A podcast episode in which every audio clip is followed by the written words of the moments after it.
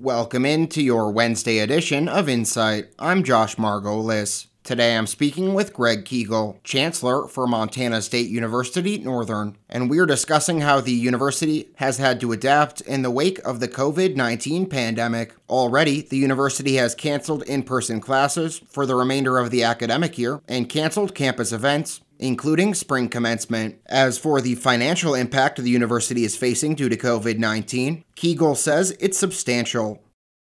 No, and it, it is because um, you really you get surprised a little bit about how many how much revenue follows the student and, and the activities that we do on a campus, and it's substantial. And so when you when you shut that all off, then of course that's a, a total loss of that revenue. And then the other side of that was with our students, you know, where you ask them not to come back to the campus and they've already paid for some of the things like room and board, you want to make it right for them. And so right away, that was almost like a no-brainer. We're going to give them, you know, prorate everything back so that they're not taxed or hurt from from that decision. And we did do that. And there was that's a pretty big chunk of revenue too. And and so, yeah, it it's it is it's it's substantial. And in some of the the big campuses. Uh, I've read reports of all the way up to a loss of over $68 million. And, you know, it's not like that on this campus, but it's still a, a proportion of our budget, and it makes it difficult.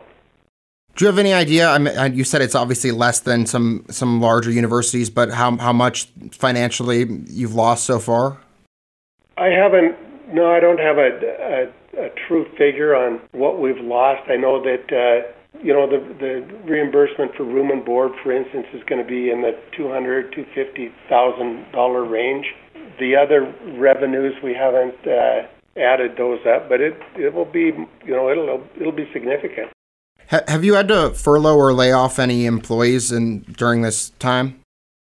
Not at this time, but Northern is you know truthfully we're a fairly lean institution where we don't have a lot of uh, excess pretty thin in, in, in all of the, the categories.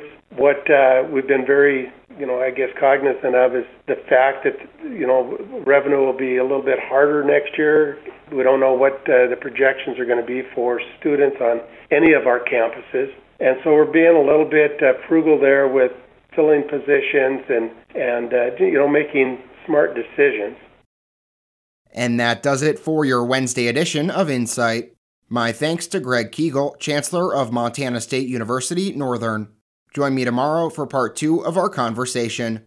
And remember that you can listen to Insight anytime on our website, highlinetoday.com. Just go to the podcast tab. For new media broadcasters, I'm Josh Margolis.